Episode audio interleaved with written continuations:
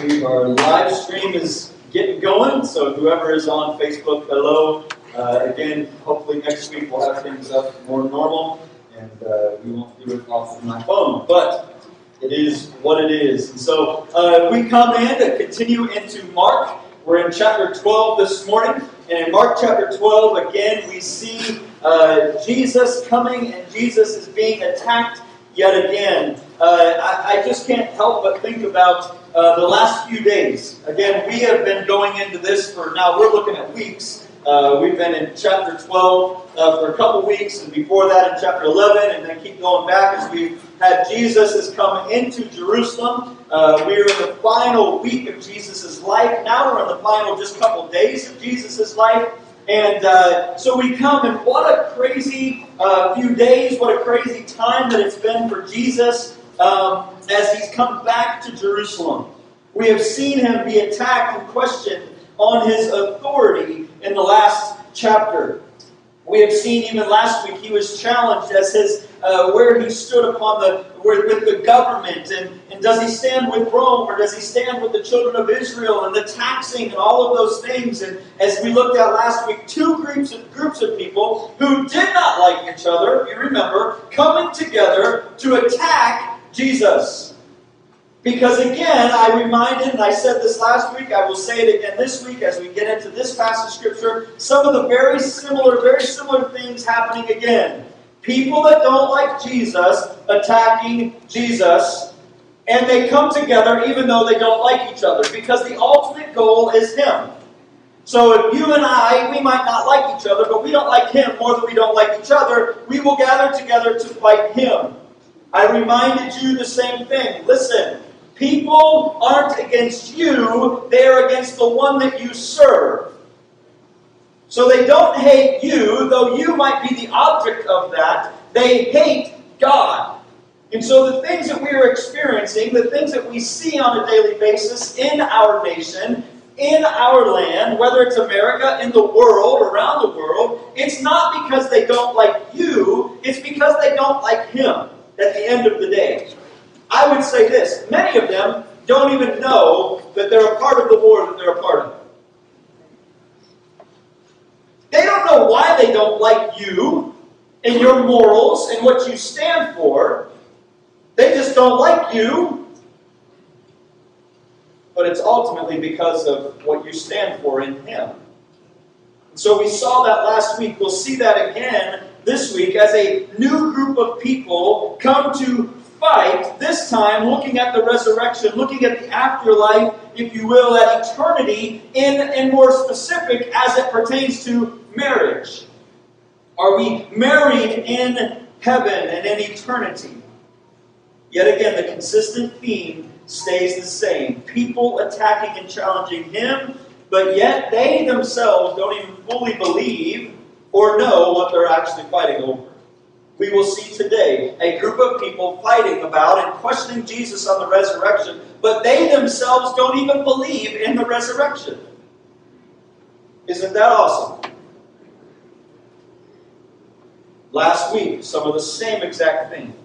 But as we look at this, this morning, we still have some of these same exact arguments today. As I was studying this week, one of the, uh, I'm not always one that uses a lot of percentages and statistics, but over 80% of people that live believe in some form of afterlife, some form of eternal life after today. From the one statistic that I looked at, over 80% believe in something after today. The thought of something after this life is on the mind of people. I have spoken far too many funeral or memorial service type of things. And I can promise you this in those moments, you have a completely different frame of mind than any other time in our lives.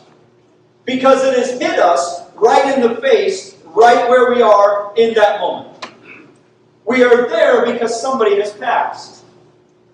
Well, what happens to them? The questions are there. Can I tell you that it's always been? If you go back thousands of years and you go to, uh, if I'm not a great historian. I'm not. I wish I could stand here and just rattle off dates and all of the things of history and all of that. I'm not that bright. Okay? Here's the reality. I had a horrible history teacher, and therefore I just didn't care about history until I got older. And then I was like, oh, this is really cool stuff. Anybody else feel like that? I kind of feel the same with science. I had bad science teacher. We have a tornado warning going on. I have no idea what that is. But I was the same with science. Why am I saying this? I don't know. I really don't know a ton about history, but one of the things that uh, several years back I had the opportunity to go to Egypt. And I was in Egypt, and while I was in Egypt, we got to go into the, the tombs and into to some of the pyramids and all of those things you get to experience. And it's nothing like going to that part of the world because the history is so deep it's right in front of you. Those things are still there. The, the, the fragments and the, the different artifacts are right in front of you. You can, they don't let you touch them, but you can touch them. They're right there. And you know the things that they would bury, the kings and the, the pharaohs and all of them, they buried them with stuff. Do you know why they buried them with stuff? Because that was going to be the thing that when they died, they would get to. One of them was a boat. They got put in, there was a boat that died. Bury me with my boat. It's one thing to say, I love boating and I love the water. Mike, it's great. You love the water, you love the boat. I want my boat. I'm, Actually, just put me in the boat and we'll just go underground. I don't know. But they did it because the boat was going to carry them to the next through the heavens. They buried themselves with their treasures. Why? Because that was what was going to be next. They would bury themselves with weaponry so that they could fight. They were always thinking, why? Because in us, God created you and He created me with eternity in mind, regardless of what you believe of eternity, that is buried, or that is that is buried in us. That is deep inside of us. I say it all the time. We were created to worship God. Now, we worship in all kinds of different ways, but God created you, and He created me with the intent purpose to worship Him. You go to the far deepest jungles, and what are they doing? They are worshiping something that they have created as a God. It could be the sun, it could be the moon, it could be the tree, it could be the waters, it could be something, but they are worshiping. Why? God created us that way. The same thing with eternity. And so the questions begin to come to Jesus. They begin to talk to him about all of those things. As we look at this this morning, though all of this is not inside of this particular passage of Scripture, if you will, Jesus doesn't respond to the resurrection in the manner of uh, just just straight to salvation. But you know, this morning you can't not talk about the resurrection and not talk about you and I's eternity at hand. Because the reality is this each person in this room, each person that has ever lived and all that will ever live behind, behind us, has a question to answer, and that is what happens to you after this life? Who do you say that I am? Jesus asked. That statement, that question, and our response to that speaks to our eternal life after today.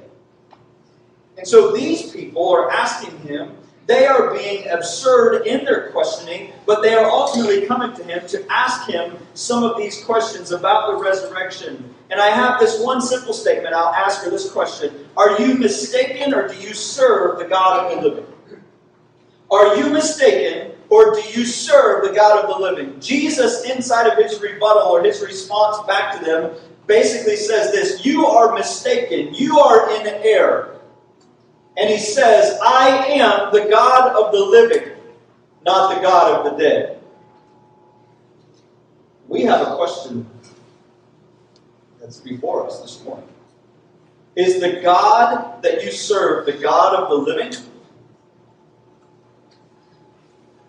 Because I believe that I'm serving the God of the living. I worship an almighty God who is alive and well today. You know, there's a lot of people that are mistaken. They don't serve an almighty living God. They serve all kinds of different things, and they believe that they can do certain things that will get them to heaven. Can I just tell you, there's nothing that you can do that you can earn heaven, that you can earn eternal life with Him, except for surrendering everything to Him as God. Yes, I have sinned and fallen short of God's glory. And in that, I recognize it and I say, God, forgive me. I'm going to surrender this back to you. Take all of me. This morning we come to that question of are you mistaken or do you serve the God of the living? We're going to be in Mark chapter 18 and verse number, or Mark chapter 12, verses 18 to 27. You can try to find Mark 18. Uh, tell me how that goes for you. Um, but we're going to be in Mark chapter 12. We're going to look at verses 18 through 27 this morning. And then I've got a few simple points to go with it. Verse 18 Then come unto him the Sadducees, which say there is no resurrection, and they asked him, saying, Master, Moses wrote unto us, If a man's brother die and leave his wife behind him, and leave no children, that his brother should take his wife and raise up seed unto his brother. Now there were seven brethren, and the first took a wife, and dying left no seed. And the second took her, and died, neither left he any seed. And the third likewise. And the seven had her, and left no seed. Last of all, the woman died also. Have you ever been in an argument with somebody that wants to argue about the most absurd? Like, you're like, that will never happen. This is what we're reading. In the resurrection, therefore, when they shall rise, whose wife shall she be of them? For the seven had her to wife. Verse 24 And Jesus answering said unto them, Do ye not therefore err, because ye know not the Scriptures, neither the power of God? For when they shall rise from the dead, neither or they neither marry nor are given in marriage, but are as the angels which are in heaven. And as touching the dead, that they rise, have ye not read in the book of Moses how in the bush God spake unto him, saying, I am the God of Abraham and the God of Isaac, and the God of Jacob. He is not the God of the dead, but the God of the living. Ye therefore do greatly err. Father, we come to you this morning. Lord, I pray in these next few minutes that you would use your word to speak into our hearts. God, maybe there is somebody this morning that has put their faith and trust in something outside of you. And God, would you bring them to a place this morning? Would you draw them to yourself to see that you love them, that you gave your Son for them, that they might know you and have everlasting life Father, for those that may believe, Lord, this morning, would you, maybe it's seeing things in this world a little bit different. Maybe it's even realizing that the way that they're living is not based upon the God of the living. God, I don't know exactly what is needed for each individual, but you do. And so, Lord, I pray that you would speak to us today through your word. It's in Jesus' name that I pray. Amen.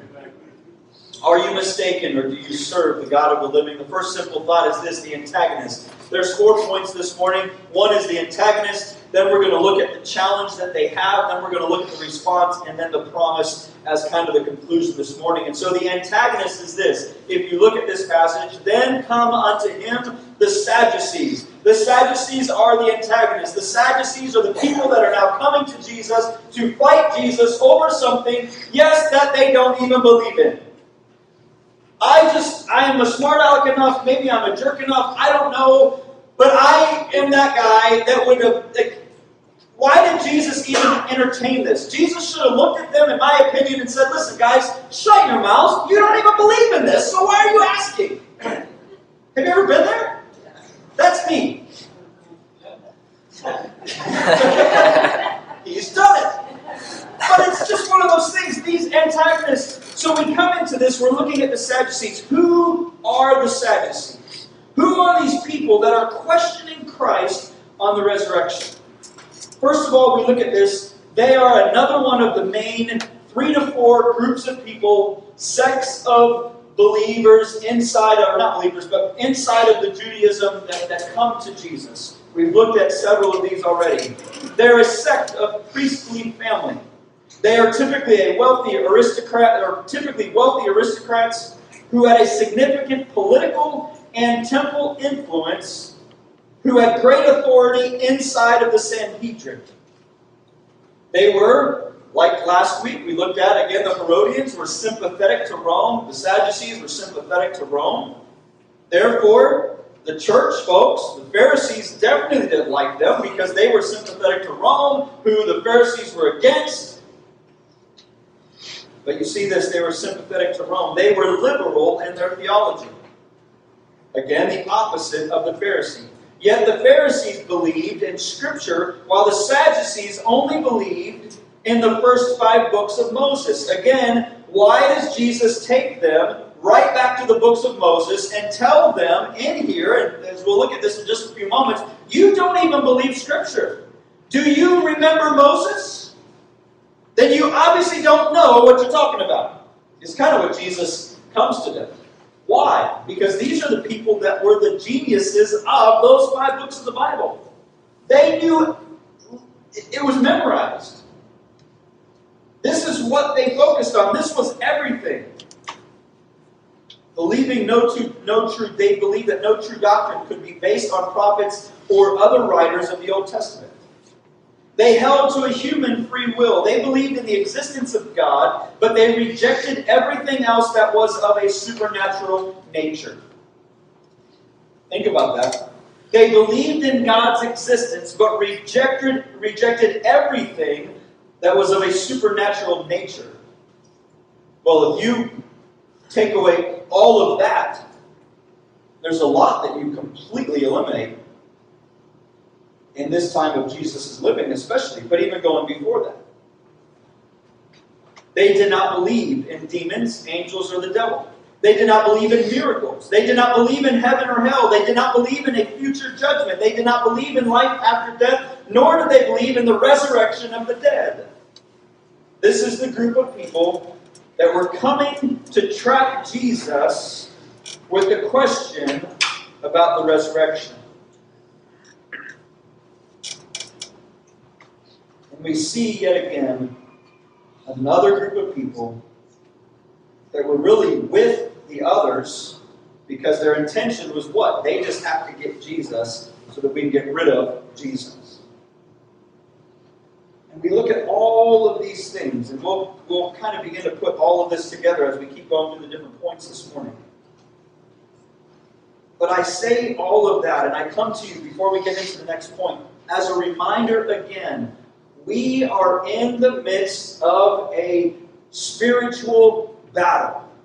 They were then, we are today, up until the point that Jesus comes back and God, we seal everything and it's all, Satan is put away.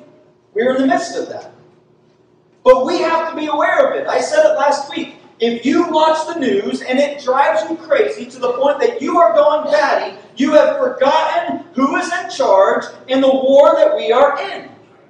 We are not in a war with China. We're not in a war with Russia. We're not in a war within any of these people. We are in a spiritual battle, and they are all pawns that are playing in the midst of the game. And that sounds whatever, but that's really what's happening.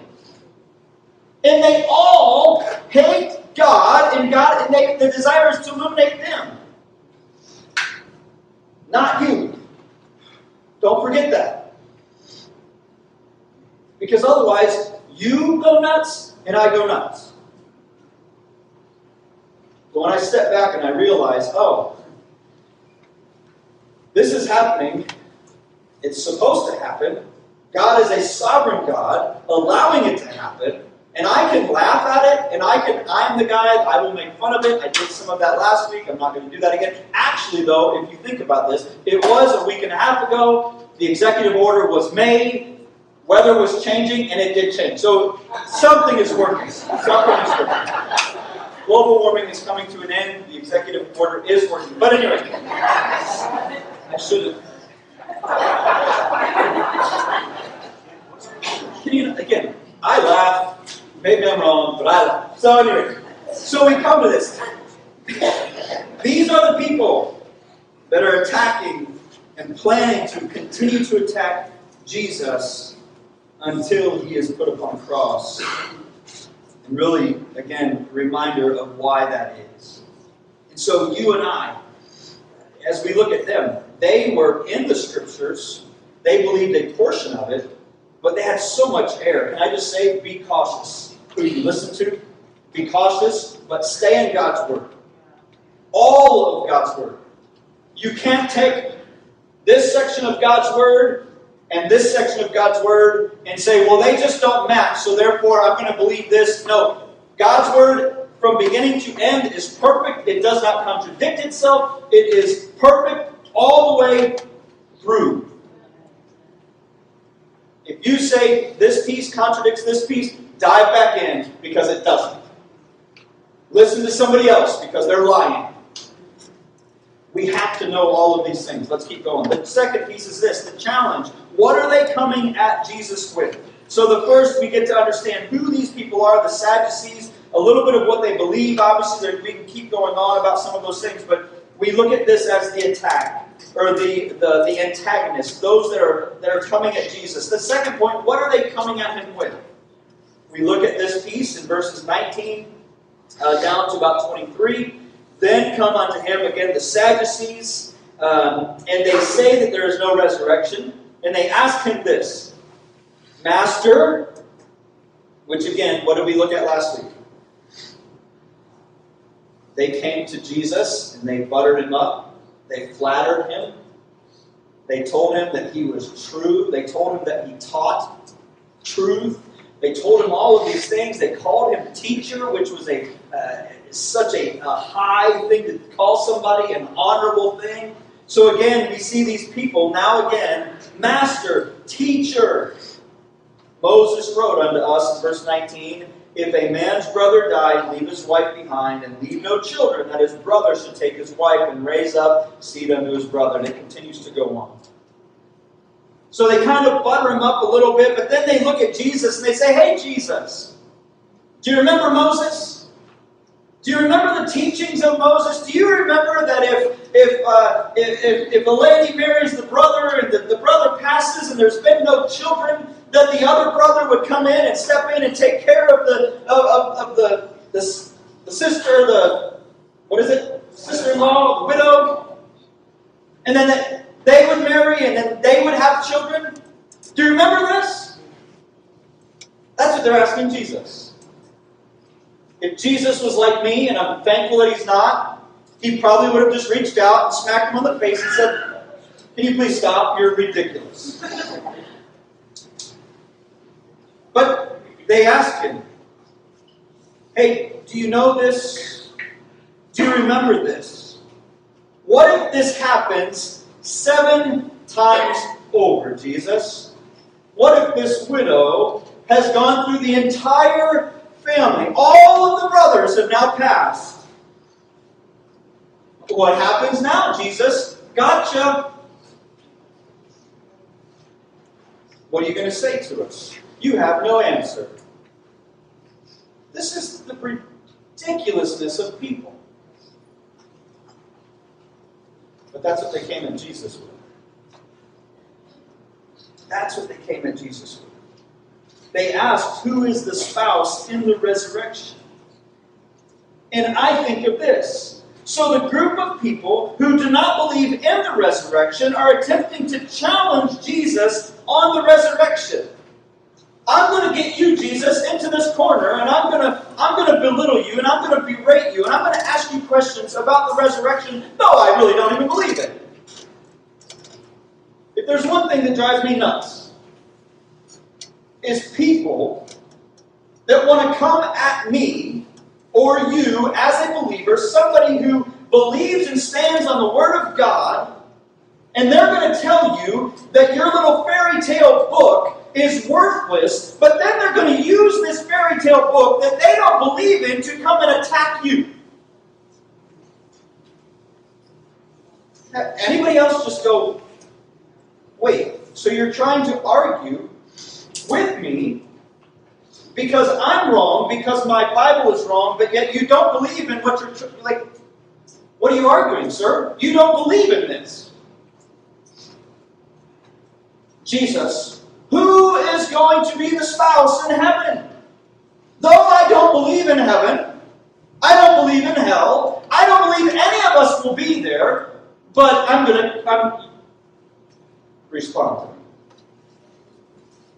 I go back to the statements at the beginning. These people didn't care. They just wanted to eliminate him. The same people that you are arguing with at times don't care. They want to try to discredit him. Because in their mind, if they can discredit him, then they can do whatever that they want, and there is nobody that can hold them accountable. Why are they attacking truth? Because truth has, like, absolute truth comes from somewhere, which gives us a creator, which then gives us a law that we must either abide by or we fail.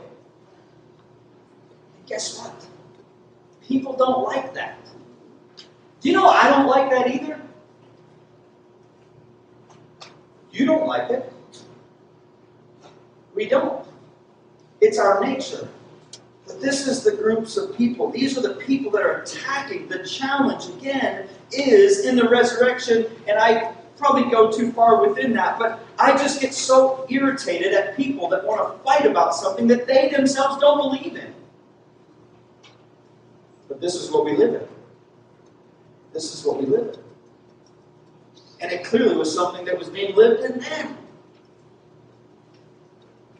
Those who are attempting to fuss and fight do so in the absurd.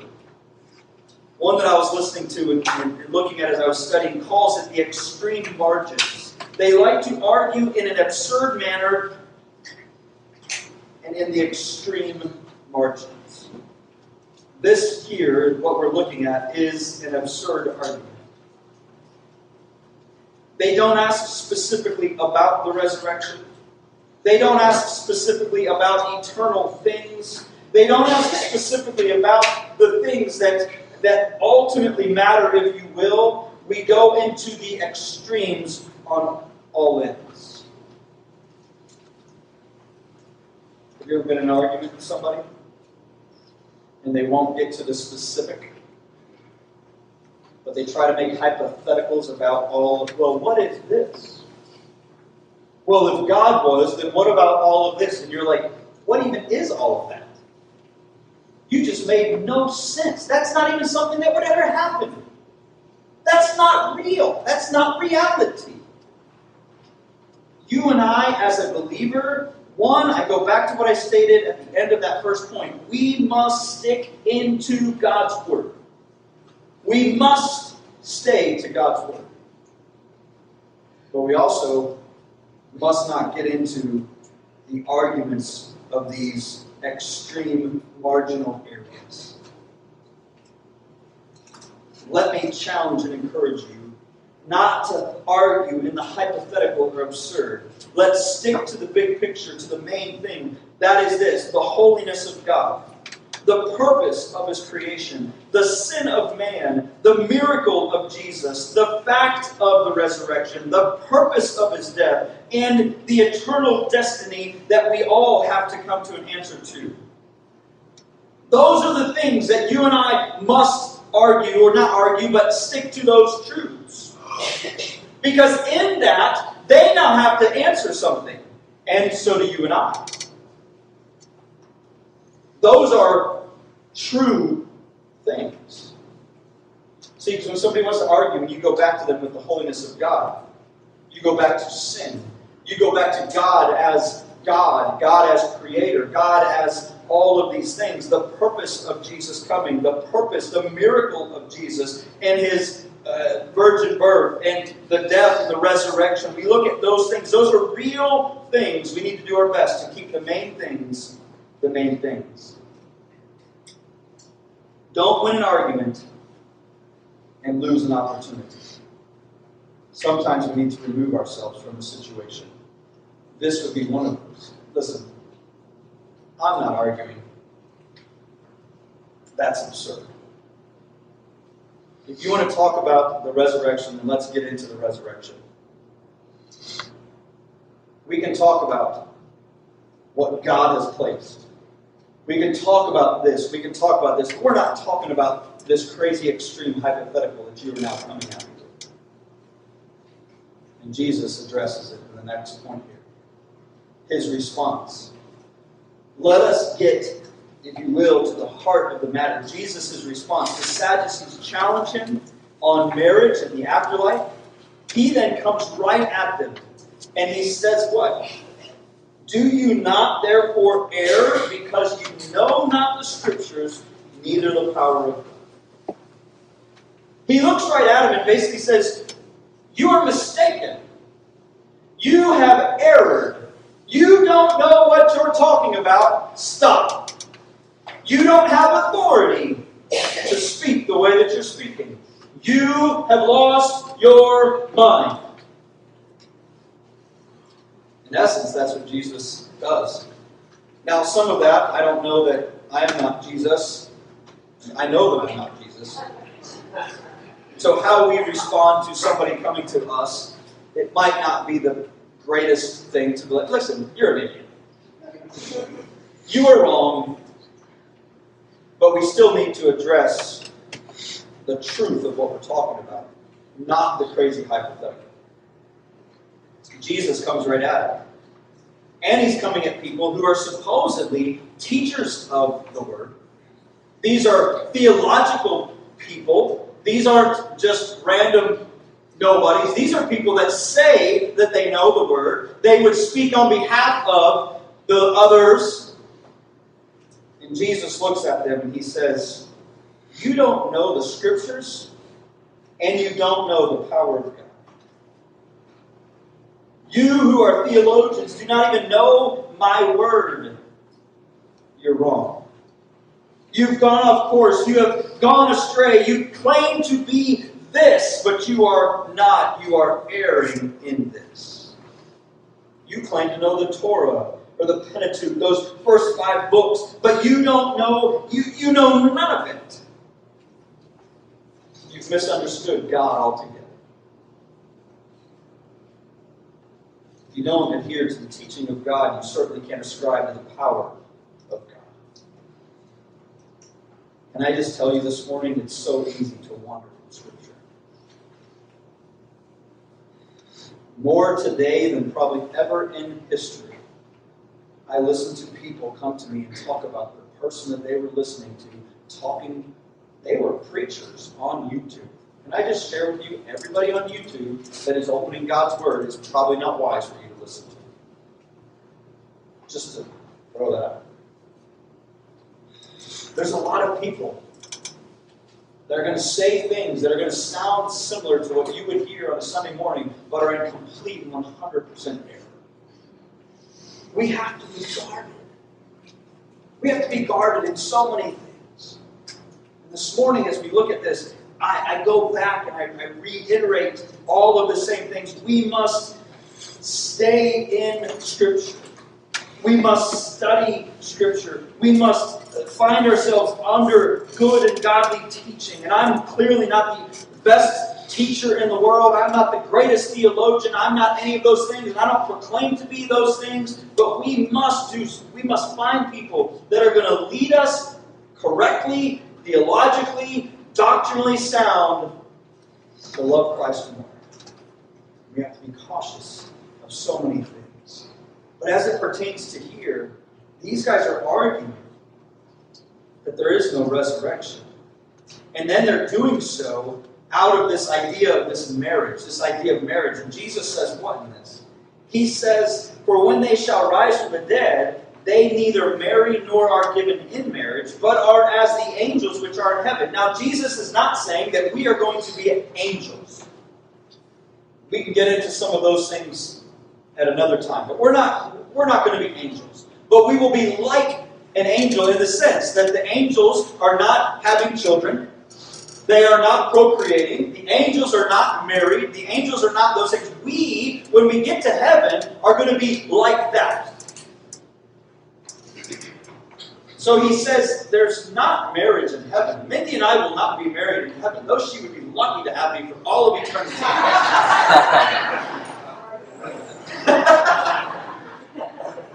but the reality is, we will not be married like we're married in heaven.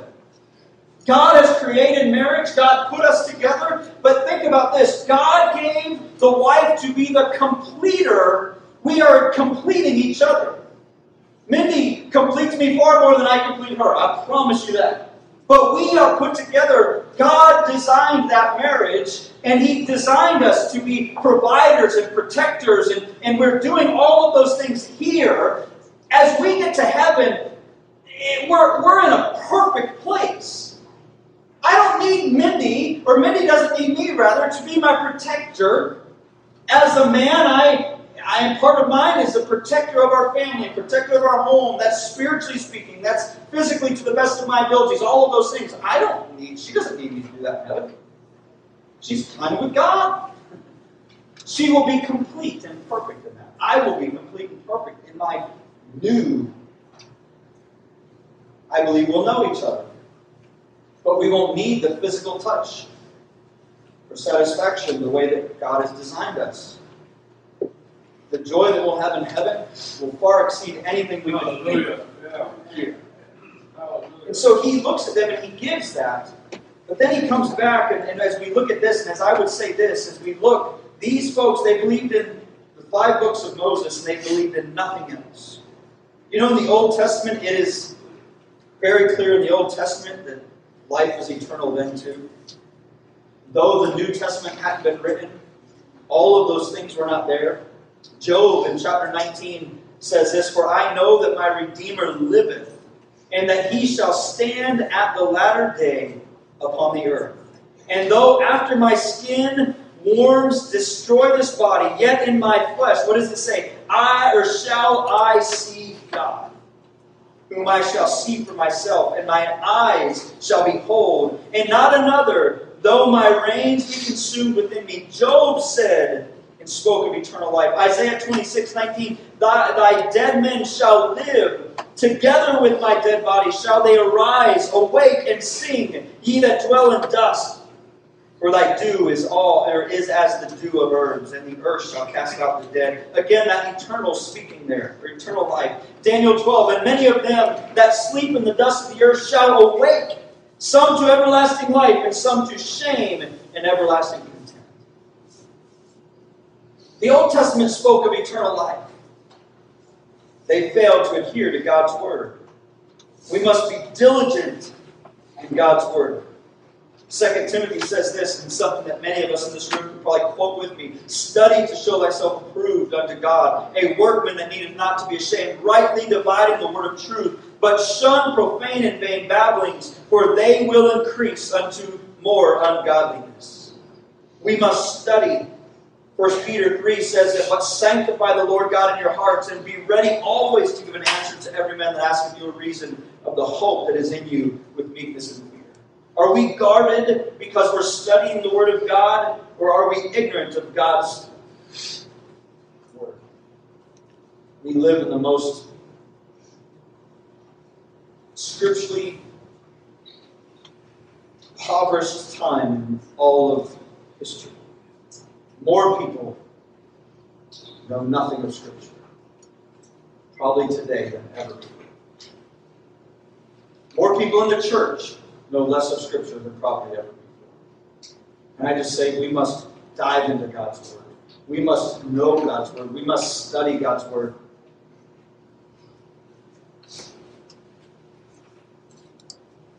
We go on and he says that they were ignorant of God's power so Jesus, his response was this that they didn't know Scripture and that they didn't know his power. They were ignorant of his power. They were witnessing his power but didn't believe in it. They'd rather argue the crazy thing than believe in the things that Jesus was doing. They were living they were seeing Jesus heal. They were seeing Jesus calm the storm. They were seeing Jesus raise from the dead. They were watching it with their eyes. They were witnessing the power of God right before them. But yet they chose to say none of that was real. They would rather argue in the extreme. They would rather argue in that. These people, let's think about this. These people believe God created the universe out of nothing. They believe God formed Adam from the dust and breathed life into him. They believed God could do that, but they did not believe that he could raise people from the dead. Can I just say to you today, God is an all powerful, almighty, all knowing God. Job says, I know that God can do everything. Genesis 14, is there anything too hard for the Lord? Ephesians 3 and 20, now unto him that is able to do exceeding abundantly above all that we ask or think, according to the power that worketh in us. God is all powerful, can do all things. He looks at them and he says, You err. And lastly, this morning, as we close out, is the promise. The, promise that he gives. I go back to that question are you mistaken or do you serve the God of the living? Jesus comes to this place and he's kind of challenged him on all of these things in 26.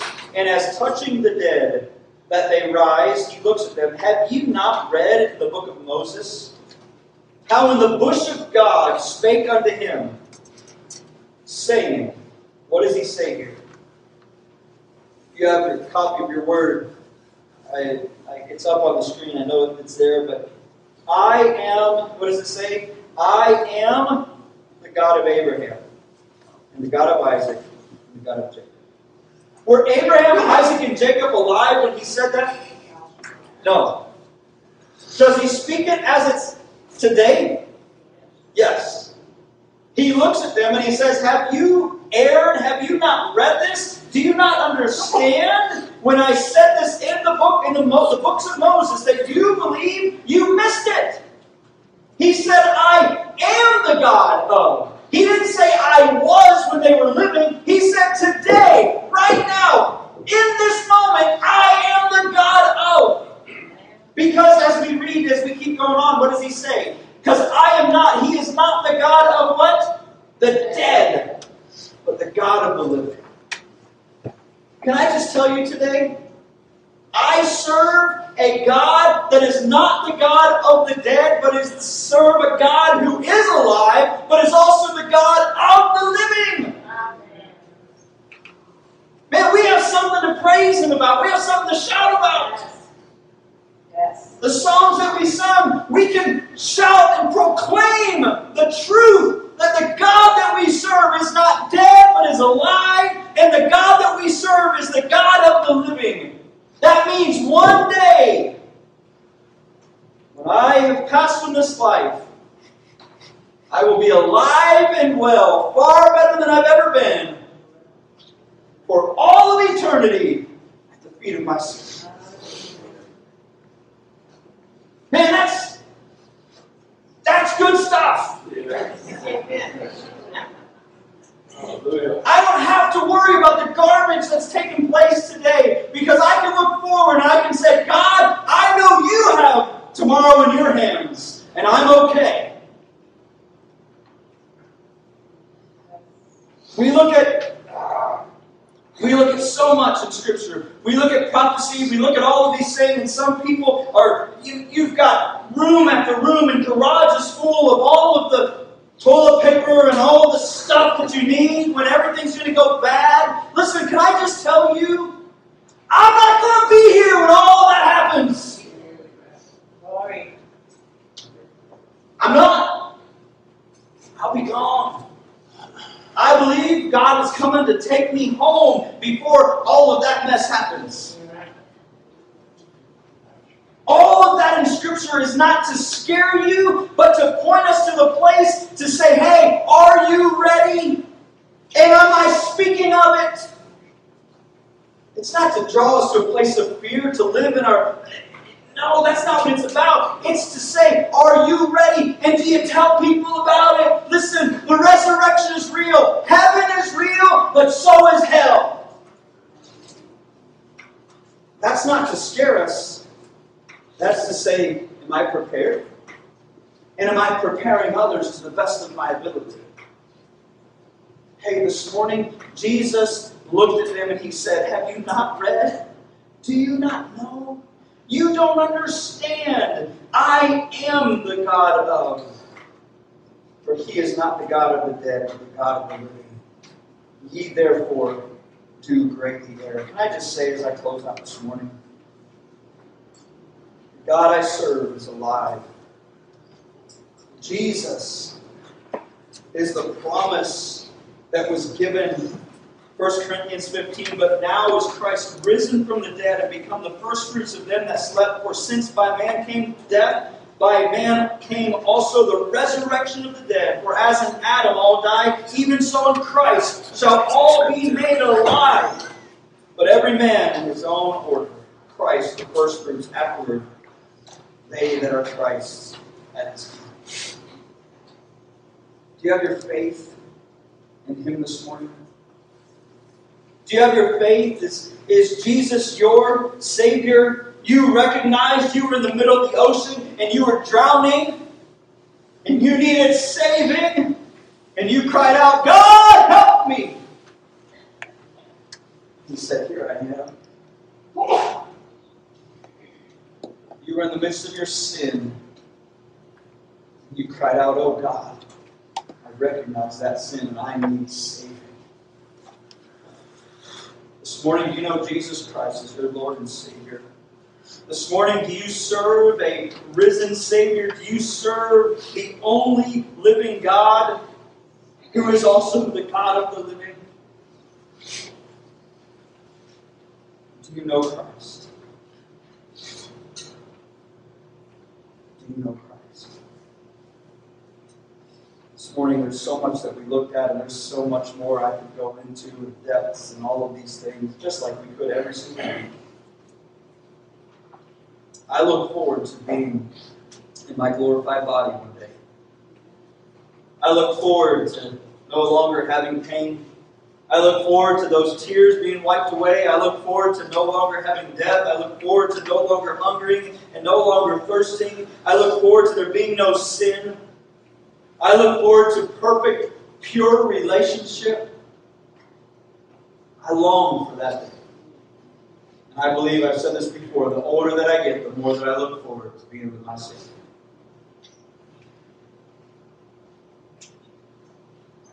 Today, do you know Him? Do you know Christ as your Savior? This morning,